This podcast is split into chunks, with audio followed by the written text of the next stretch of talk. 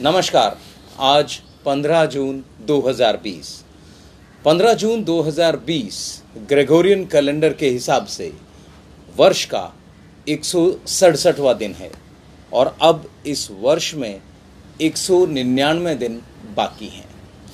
आज के दिन को अगर हम देखें कि अंतर्राष्ट्रीय और राष्ट्रीय स्तर पर इस दिन को कैसे मनाया जाता है तो आज का दिन वैश्विक पवन दिवस है ग्लोबल विंड डे के तौर पर इसे मान्यता मिली हुई है।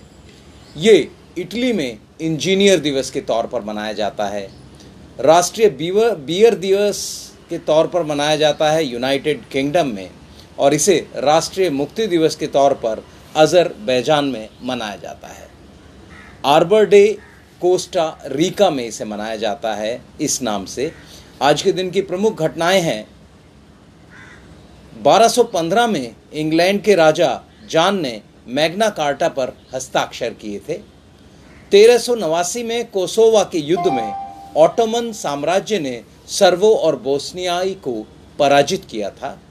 आज के दिन सत्रह सौ बावन में बेंजामिन फ्रैंकलिन एक बड़े वैज्ञानिक थे।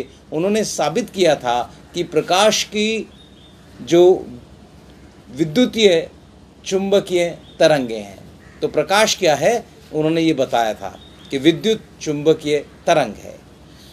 सत्रह में ऑस्ट्रिया में कागज़ी मुद्रा का परिचालन हुआ। जो नोट आज आप हिंदुस्तान में देखते हैं, उसी तरह की मुद्रा का परिचालन सत्रह में ऑस्ट्रिया ने किया था। 1775 में अमेरिकी स्वतंत्रता संग्राम में जॉर्ज वॉशिंगटन को महाद्वीपीय सेना का सेना प्रमुख बनाया गया था। और 1776 में डॉक्टर या पेप्तिस डेनिस द्वारा पहली बार मानव रक्त का ट्रांसफ्यूजन किया गया था। तो एक बड़ी बात, सत्रह सौ छिहत्तर में एक बड़ी सफलता मिली थी वैज्ञानिक तौर पर और तब पहली बार मानव रक्त का ट्रांसफ्यूजन किया गया था। इसी दिन को अगर सत्रह की नज़र में देखें तो विश्व की पहली हवाई दुर्घटना हुई थी जब गुब्बारे से उड़ान भर रहे दो फ्रांसीसी नागरिकों की मृत्यु हुई थी। तो ये पहली हवाई दुर्घटना हुई थी और जो 15 जून सत्रह में हुई। जब आप 1844 की नज़र देखते हैं तो चार्ल्स गुटियर ने रबर के बल्कनाइजेशन की प्रक्रिया का पेटेंट कराया था। जो रबर है, उसके बल्कनाइजेशन बल्कनाइजेशन का एक प्रोसेस होता, उसे उन्होंने पेटेंट कराया था अपने नाम पर। अठारह में अगर आप देखें तो जापान पर सेंटा उत्सव मना रहे लोगों को सोनामी झेलनी पड़ी थी। उस समय जो सोनामी आई, उससे सत्ताईस हज़ार लोगों की मृत्यु हो गई। इसमें नौ हज़ार लोग घायल हुए तथा तेरह हज़ार मकान नष्ट हुए। तो जापान को एक बड़ी दुर्घटना का सामना अट्ठारह में 15 जून के दिन करना पड़ा। अगर आप भारत के संदर्भ में देखें और भारत में व्यवसाय की दृष्टि से देखें तो 15 जून सन 1908 को कलकत्ता के शेयर बाज़ार की शुरुआत हुई थी। और 1909 में इंग्लैंड, दक्षिण अफ्रीका और ऑस्ट्रेलिया के प्रतिनिधियों की इम्पीरियल क्रिकेट कंसर्न बनाने के लिए लॉर्ड्स में मुलाकात हुई थी। ये बड़ी घटना थी। और उसके बाद 1914 में आईबीएम की स्थापना हुई थी।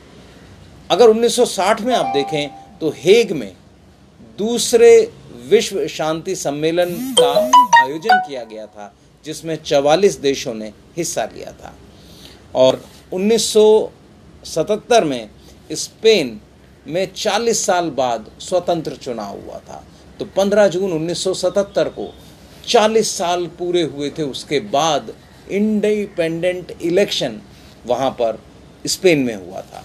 अगर इस दिन लेने वाले, जन्म लेने वाले व्यक्तित्वों के बारे में देखें तो 15 जून सन 1950 को लक्ष्मी मित्तल, भारत के बड़े उद्योगपति हैं, अंतर्राष्ट्रीय स्तर पर एक बड़ा नाम है लक्ष्मी मित्तल, उनका जन्म हुआ।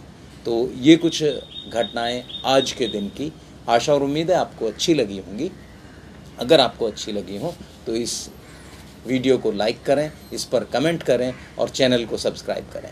दूसरा मित्रों, आपसे ये भी अनुरोध है कोरोना में अपना बचाव करें, अपने परिवार का बचाव करें, मास्क पहने, सोशल डिस्टेंसिंग अपनाएँ, अनावश्यक घर से बाहर ना निकलें।